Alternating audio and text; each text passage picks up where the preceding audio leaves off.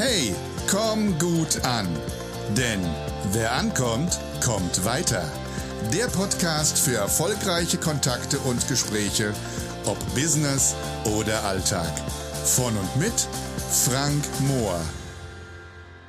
Hallo und herzlich willkommen wieder zum Podcast bei Komm gut an. Hier ist euer Frank Mohr und ich freue mich, dass ihr eingeschaltet habt.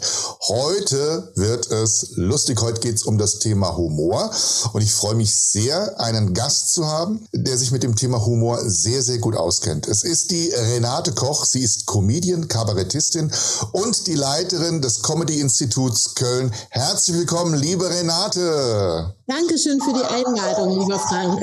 Danke. Und für den Riesenapplaus. Ja, den Applaus sind wir gewöhnt. Wir beide sind auf Bühnen unterwegs, nur auf ja. völlig unterschiedlichen. Und äh, heute werden wir einfach mal so ein bisschen schauen, was diese Bühnen vielleicht verbindet und äh, was Humor da für eine Rolle drin spielt. Ähm, aber vor allem, bevor wir anfangen, natürlich ähm, erzähl uns doch mal ein klein wenig über dich, wer du bist und vielleicht auch mal, wie das mit dem Thema Comedy so bei dir angefangen hat. Sehr gerne. Ich habe äh, mich 2003 als Kabarettistin selbstständig gemacht. Angefangen hat äh, das Kabarett und Comedy allerdings schon im Studium. Da äh, war ich in einem Ensemble, die informellen Mitarbeiter in Jena. Da sind wir zuerst auf einem studentischen Kabarettfestival aufgetreten und da ist die Liebe zur Comedy und zum Kabarett so erwacht, dass ich gleich wusste, da möchte ich einen Beruf draus machen.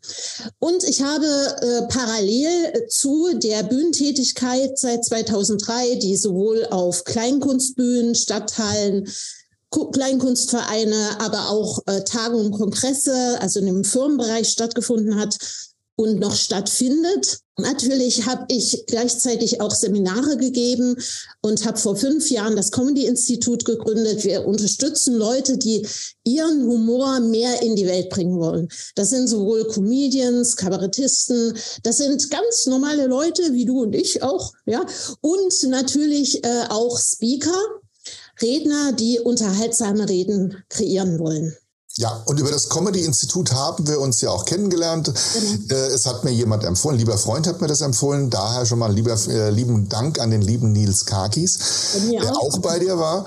Und ich habe bei dir den Comedy-Kurs äh, Comedy, Handwerk Comedy habe ich mitgemacht. Also tatsächlich, du sagst, Comedy ist ein Handwerk, was man lernen kann. Und äh, Comedy ist ja momentan allgegenwärtig. Also wenn ich den Fernseher einschalte, auf irgendeinem Sender läuft immer irgendeine Comedian-Show und äh, Comedians wachsen momentan aus dem Boden wie die Pilze. Ähm, was macht momentan dieses Thema Comedy so populär? War das schon immer so, wenn wir uns mal so an Heinz Erhardt erinnert, oder ist das jetzt nochmal ein Trend, der durch die Decke geht?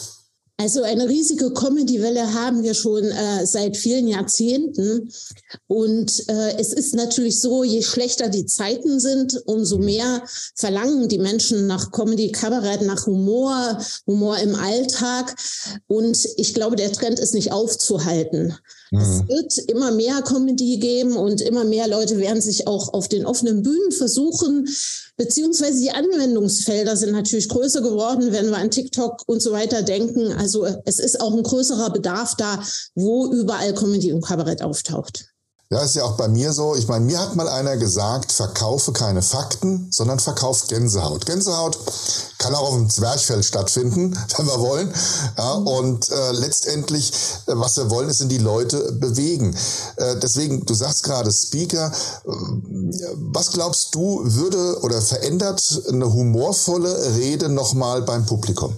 Also der Humor ist ein Herzöffner. Der Georg Schramm äh, als Kabarettist leider jetzt nicht mehr auf der Bühne hat mal gesagt, dass er den Humor dafür verwendet, dass ihm die Leute auch wirklich zuhören. Das mhm. heißt, wenn wir am Anfang, gerade beim Einstieg, Leute mit Humor begeistern, dann können die sich für die Botschaften besser öffnen und die sind eher bereit, uns dann auch in Ruhe zuzuhören. Und das, darum geht's einfach, dass die Leute dranbleiben können, vielleicht, mhm. dass es auch zwischendurch Gags gibt, dass sie jetzt nicht die gesamte Rede äh, begleiten, begleiten müssen, ist auch klar, ja, weil es gibt ja noch andere äh, Ziele, die die Rede dann auch hat. aber auch ein humorvoller Ausstieg. Anfang und Ende wird immer erinnert.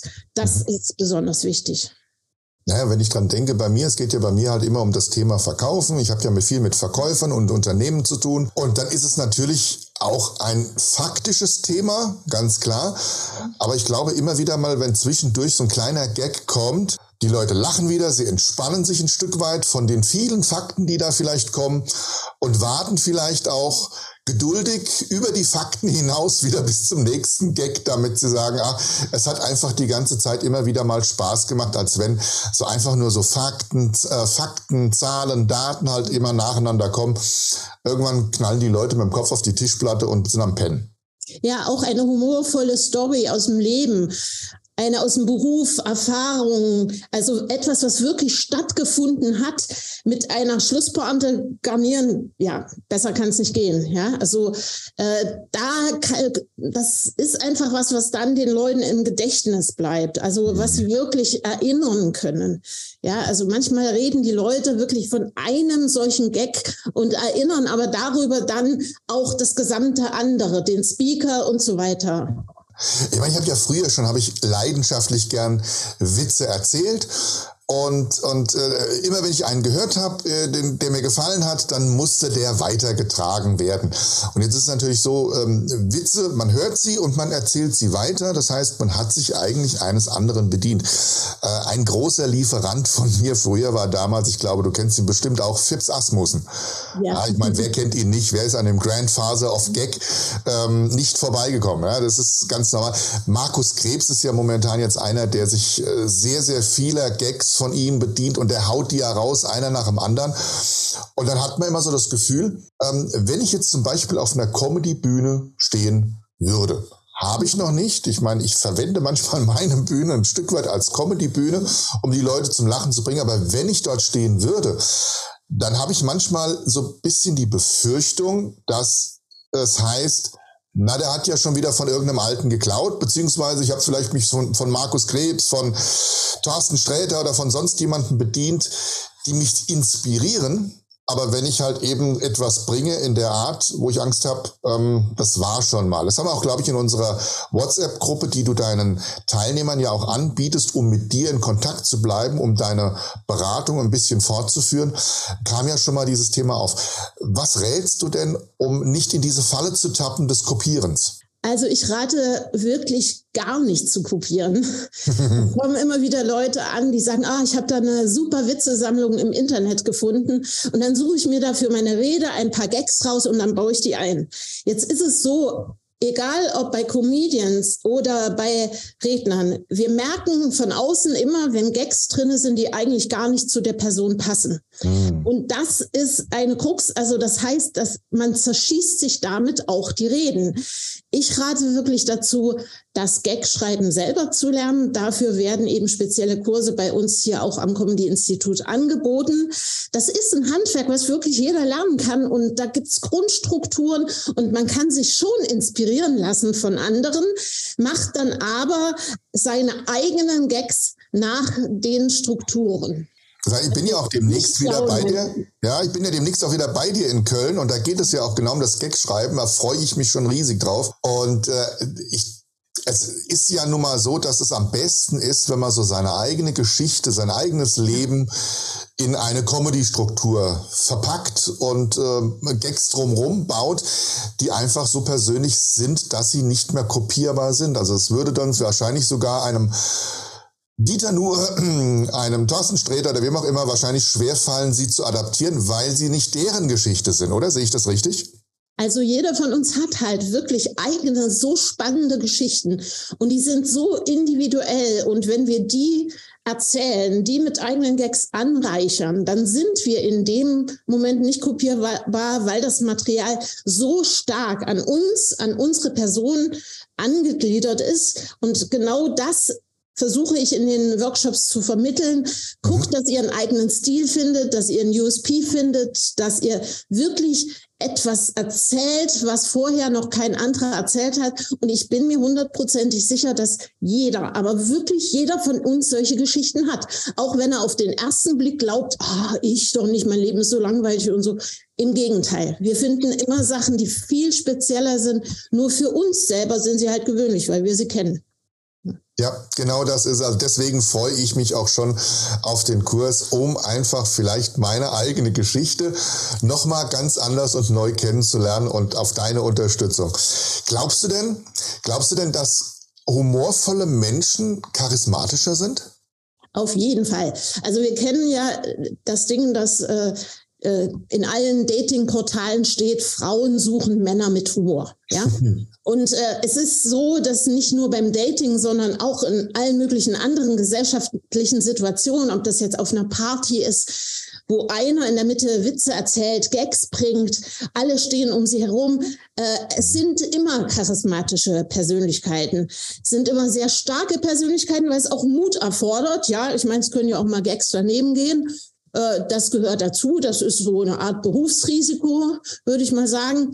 Aber es ist so, ähm, wir können, indem wir unseren Humor eben weiterentwickeln, indem wir wirklich draußen testen und einfach mal einen raushauen, obwohl wir jetzt gar nicht wissen, kommt der jetzt so gut an, auch bei einem Date. Ich meine, wenn der Humor dann überhaupt nicht trifft, ja mein Gott, dann war es auch nicht die richtige. Ja, dann kann man es auch sein lassen ist wahrscheinlich auch immer zielgruppengerecht, äh, dass man halt gucken muss, in welcher Zielgruppe ich grad, mich gerade befinde und was ich für einen Gag mache. Ich habe ja früher immer mal gerne den Spruch gesagt, es gibt gute Witze und es gibt anständige Witze. Und ähm, wo halt immer so ein kleines bisschen ähm, Schweingram drin sind, da haben natürlich die Männer immer sehr gerne gelacht. Mhm. Mittlerweile, glaube ich, es ähm, gibt sehr, sehr viele unterschiedliche Zielgruppen, Witze und man muss sich so ein kleines bisschen drauf einlassen. Das heißt, ja. wenn ich es richtig verstanden habe, man muss auch ein bisschen ein Repertoire haben, zielgruppengerecht, oder? Auf jeden Fall ein Repertoire und auch ein Bewusstsein darüber, dass nicht jeder Künstler mit seinen Gags zu jedem Publikum passt, sondern es ist wichtig rauszubekommen, wo ist meine Spannbreite, wo funktioniere ich gut, wo funktioniere ich besser und dann wirklich auch dort zu gucken, dass ich da mit meinem Humor äh, ankomme. Denn wenn der gar nicht verstanden wird, äh, wenn er völlig fehl am Platz ist, gut, dann kann man immer vielleicht noch mal provozieren an der einen oder anderen Stelle. Aber im Grunde genommen geht es immer drum. Ähm, wir wollen ja auch die Leute zum Lachen bringen. Wir wollen die auch mit unseren Botschaften erreichen und so weiter.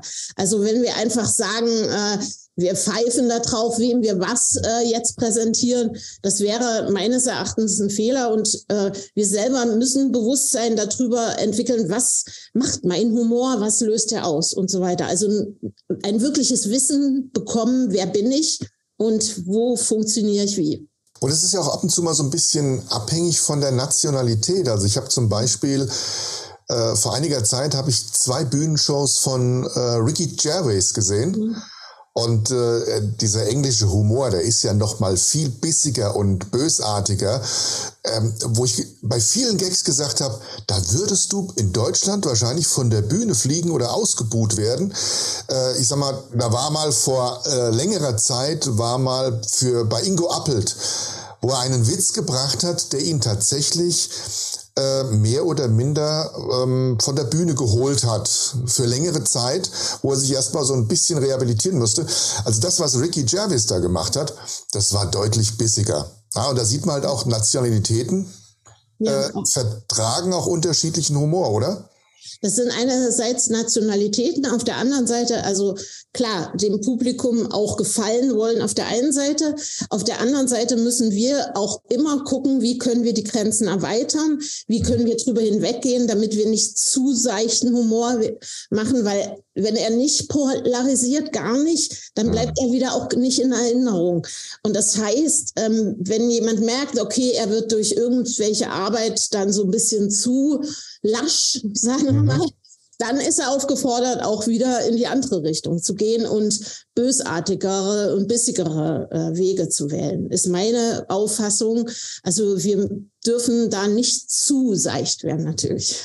Ja, sag mal so unter uns beiden humorvollen Gebetsschwestern, was ist denn so dein Lieblingshumor und was geht bei dir gar nicht? Also ich bin ein großer Fan des österreichischen Humors. Das ah. heißt, ich mag es sehr schwarz und gleichzeitig sind die Österreicher sehr entspannt in ihrem Humor. Und diese Mischung finde ich sehr, sehr interessant. Ich mag sehr, sehr gerne die sehr ernsten Komiker, also zum Beispiel Komiker wie Kurt Krömer, die also auch äh, ja den Humor etwas versteckter und auch mal sehr hart äh, sein können in dem ganzen Humor. Die mag ich sehr gerne. Was gar nicht geht, also ich bin alle, also alles, was un, außerhalb der Geschmacksgrenze ist quasi. Also ob das jetzt Opfer einer Naturkatastrophe sind, ob das äh, vergewaltigte Frauen in Kriegsgebieten sind. Oh. Also es gibt alles Themen, wo man sagen sollte, also ich jedenfalls lasse da die Finger davon und äh, ich finde es auch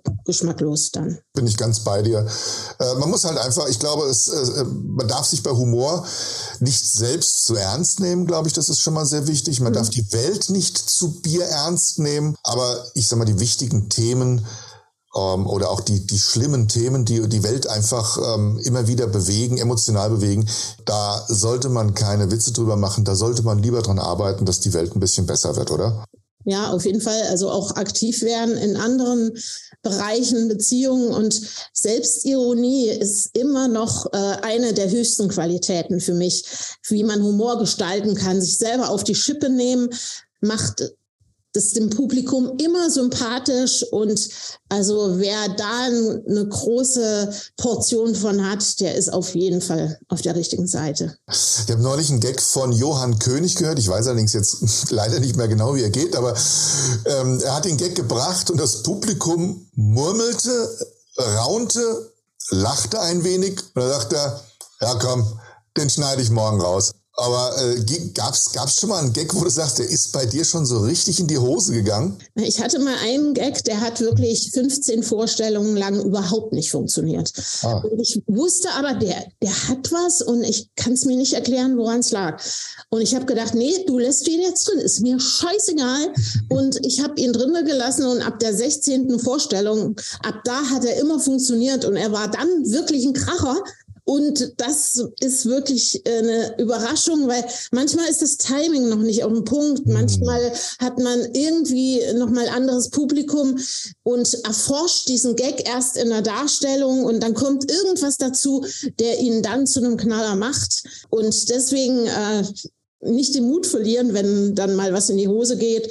Das kann schon passieren. Aber wenn es ein wirklicher Knaller ist, dranbleiben und bei einem anderen Publikum äh, ausprobieren, das kann dann sehr gut funktionieren. Und das ist auch spannend, was du da sagst, denn ähm, ich sag mal, manchmal sind es gar nicht die Worte, die wir verändern müssen, sondern nur die Art, wie wir die Worte rausbringen. Ich sag mal, was wir ja machen, ist ja eine Wirkung erzeugen bei den anderen. Ja. Und wenn ich dann meine Worte, die zwar gleich sind, vielleicht anders betone und vielleicht anders mit der Pointe auf den Punkt komme mit der Stimme, hat das auf einmal eine ganz andere Wirkung. Das sage ich auch immer den Verkäufern. Oftmals, wir machen ja auch nichts anderes, dass wir bei dem Kunden eine Wirkung erzeugen wollen. Wir wollen den mitnehmen, wir wollen ihn begeistern, wir wollen ihm etwas verdeutlichen, ähm, wir wollen ihn bewegen zum Nachdenken bringen. Das machen ja auch äh, Comedians sehr viel, dass wir Menschen zu, oder dass die Menschen zum Nachdenken bringen. Und da ist es, sind es nicht oftmals die Worte, sondern es ist die Art, wie die Worte von uns auf den anderen übertragen werden. Ja, vielleicht ja. ist das genau die Sache mit dem Gag, der da bei dir nach fünf, nach, im 16, bei der 16. Veranstaltung funktioniert hat. Ja. ja. das ist manchmal eine kleine Pause vor dem Gag auch, die ein bisschen Spannung erzeugt. Äh, die Pause, die man danach lässt, viele machen relativ schnell weiter, wenn sie beginnen, auf Bühnen aufzutreten und geben dem Publikum gar keine Chance zu lachen. Und dann ist es halt versammelt. Genau. Mal so zu deinem Comedy-Institut. Was? Ich meine, ich habe es ja selber erlebt. Ähm in einem Kurs, Handwerk Comedy heißt er. Äh, ich bin demnächst bei dir zum Gag schreiben und es gibt ja noch den dritten Kurs, den du hast, der hilft mir mal auf die Sprünge. Bühnenreife Nummer. Bühnenreife Nummer, da hast du ja schon angedroht. Danach geht's direkt in Köln auf irgendeine äh, Open Stage. Da gibt's ja, ja. in Köln gibt's glaube ich eine ganze Menge, ja. aber deutschlandweit auch habe ich gesehen. Ich habe mal war mal neugierig. Also es gibt glaube ich in ganz Deutschland gibt es die Möglichkeit zu sagen, ich gehe dahin, stelle mich auf eine Bühne und mache für fünf bis sieben Minuten mache ich eine Nummer und guck, wie die Leute darauf reagieren. Überall, es gibt keine Ausrede. Ja, überall ja. Bühnen. Wie gesagt, ich habe schon so oft auf einer Bühne gestanden, habe über das Thema Vertrieb gesprochen. Äh, ich kann dir sagen, was das Thema Comedy angeht, da habe ich schon wieder Schiss in der Büchse. Das ist unglaublich. Also es ist was Neues dann halt eben. Mhm. Aber ich verspreche es, ich werde es tun, weil es ist ein Stück weit Leidenschaft auch von mir, dieses Thema Comedy. Ich mag es auch, Menschen zum Lachen zu bringen. Ich habe immer das Gefühl, das Leben ist sowieso äh, viel zu lang, für äh, viel zu kurz. Nee, ja, das Leben ist viel zu kurz für ein langes Gesicht, so heißt das Ding. Äh, deswegen, ich glaube, ein kleines bisschen beizutragen zum Humor der Menschen ist eine schöne Sache. Aber was machst du? Erzähl doch nochmal, was machst du im Comedy-Institut mit den Menschen, die gern auf die Bühne wollen, um andere zum Lachen zu bringen. Es kommen natürlich Leute hin wie du, die bereits äh, humorvoll sind, ist klar.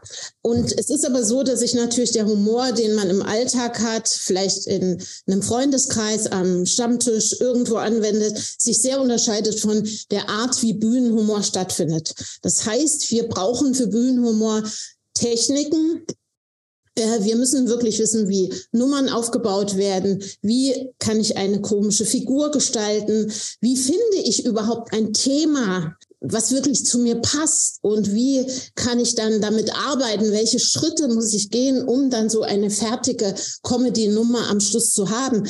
Damit äh, äh, beschäftigt sich dieser erste Kurs Handwerk Comedy eben vor allen Dingen quasi, wenn ich noch gar nichts habe, wie kann ich überhaupt sowas fertigstellen?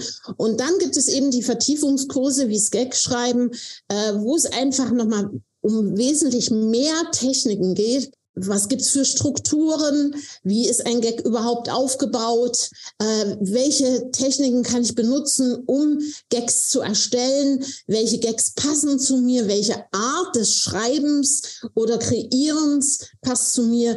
Solche Dinge werden da erläutert. Bühnenreife Nummer geht's dann vorrangig ums Spielen. Wie gestalte ich das alles aus? Wie spiele ich mit verschiedenen Figuren? Und wie mache ich dann eine Nummer fertig? Wie gesagt, dann soll sie auf die Bühne gehen nach dem Workshop. Und du arbeitest ja auch auch mit Speakern, Trainern, Coaches, also auch Menschen, die vor anderen Menschen stehen, auf eine andere Art und Weise etwas weitergeben, aber das vielleicht ein bisschen auflockern wollen mit einem Gag mhm. dazwischen, dass die Leute auch mal wieder sich so ein bisschen entspannen können. Gibt es da die große Befürchtung, die natürlich bei einem Speaker besteht oder bei einem Menschen, der vor anderen Menschen steht, dass er nicht mehr als Experte, sondern als Comedian wahrgenommen wird. Wie schafft man es da am besten eine Grenze zu ziehen? Ich glaube, dass die Grenze, äh, dass man sich um die gar nicht so viel Gedanken machen muss. Also ich finde, Speaking und Kabarett zum Beispiel ist äh, in vielen Dingen sehr, sehr nah beieinander auch. Und ich glaube, ähm, es ist eher so die Frage, wie viel Humor möchte ich einsetzen? Also es gibt unfassbar humorvolle äh, Reden, die fast ganz nah an Comedy und Kabarett schon dran sind. Es gibt welche, wo es nur in verschiedenen einzelnen Parts humorvolle äh, Teile gibt, wo aber der Speaker die Leute durch verschiedene Emotionen führt, also auch ruhige Momente hat, dann wieder humorvolle und dann eine Abwechslung reinbringt dadurch. Ähm, es gibt welche, die eben mit Gags arbeiten, mit sehr humorvollen Stories arbeiten. Ähm, es ist auf jeden Fall so, man sollte sich da nicht zu sehr die Schere im Kopf machen, glaube ich. Wenn man weiß, was man damit erreichen will, und das ist in jedem Falle wichtig, was ist meine Botschaft, wo führt die Szene hin? Und das alles sollten sich Kabarettisten und Comedians genauso fragen wie Speaker. Und da würde ich mir nicht zu viel im Kopf drum machen. Okay. Ja, mein lieber Renate, die Zeit vergeht immer so schnell. Das ist unglaublich in so einem spannenden Gespräch. Aber äh, was ich gerne mal so von dir hören würde, ist ähm, also eins, zwei deiner Lieblingstipps oder Hacks, wie man das heute so schön sagt, um Menschen zu helfen, ähm, ein bisschen mehr Humor ins Leben zu bringen oder vielleicht auch sich ein bisschen mehr zu trauen?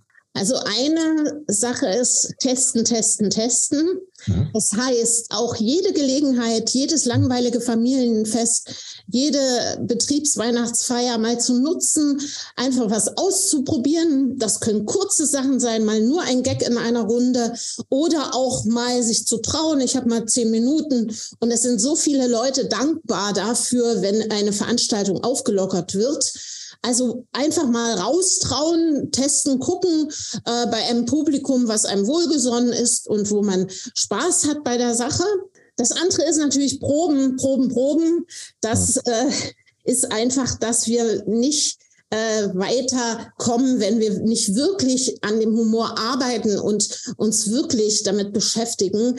Also ich kann es nur sagen, es ist Arbeit letzten Endes, wie alles andere halt auch. Aber das lohnt sich einfach, weil wenn man die Begeisterung des Publikums spürt, ist es einfach das Größte auf der Welt. Und dann noch genießen, genießen, genießen. Das heißt, wirklich äh, das seinen Spaß zu haben auf der Bühne, weil die Leute verzeihen kleine Fehler, die verzeihen, wenn ein Gag nicht ankommt, wenn man mal den Text vergisst. Das ist alles kein Problem. In dem Moment, wo jemand vorne wirklich genießt und wirklich Spaß hat mit dem Publikum, dann ist äh, das Größte für die und für die Person selber und dann entsteht etwas Magisches. Also am besten mit dem Herzen reden anstatt mit dem Kopf oder mehr mit dem Herzen reden anstatt mit dem Kopf. Es ist ja tatsächlich so, wenn man das so sieht, wenn ein Comedian auf einer Bühne steht und macht da zwei Stunden lang Show.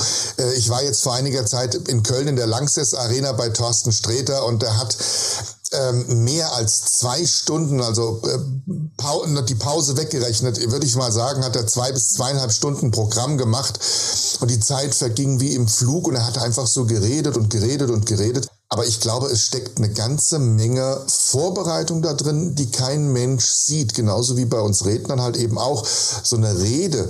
Wenn die anderthalb Stunden dauert, dann haben wir nicht anderthalb Stunden gearbeitet, sondern wir haben Wochen, Monate an mhm. dieser Rede gearbeitet und haben uns die Worte genau überlegt und dann haben wir sie auch noch verinnerlichen müssen.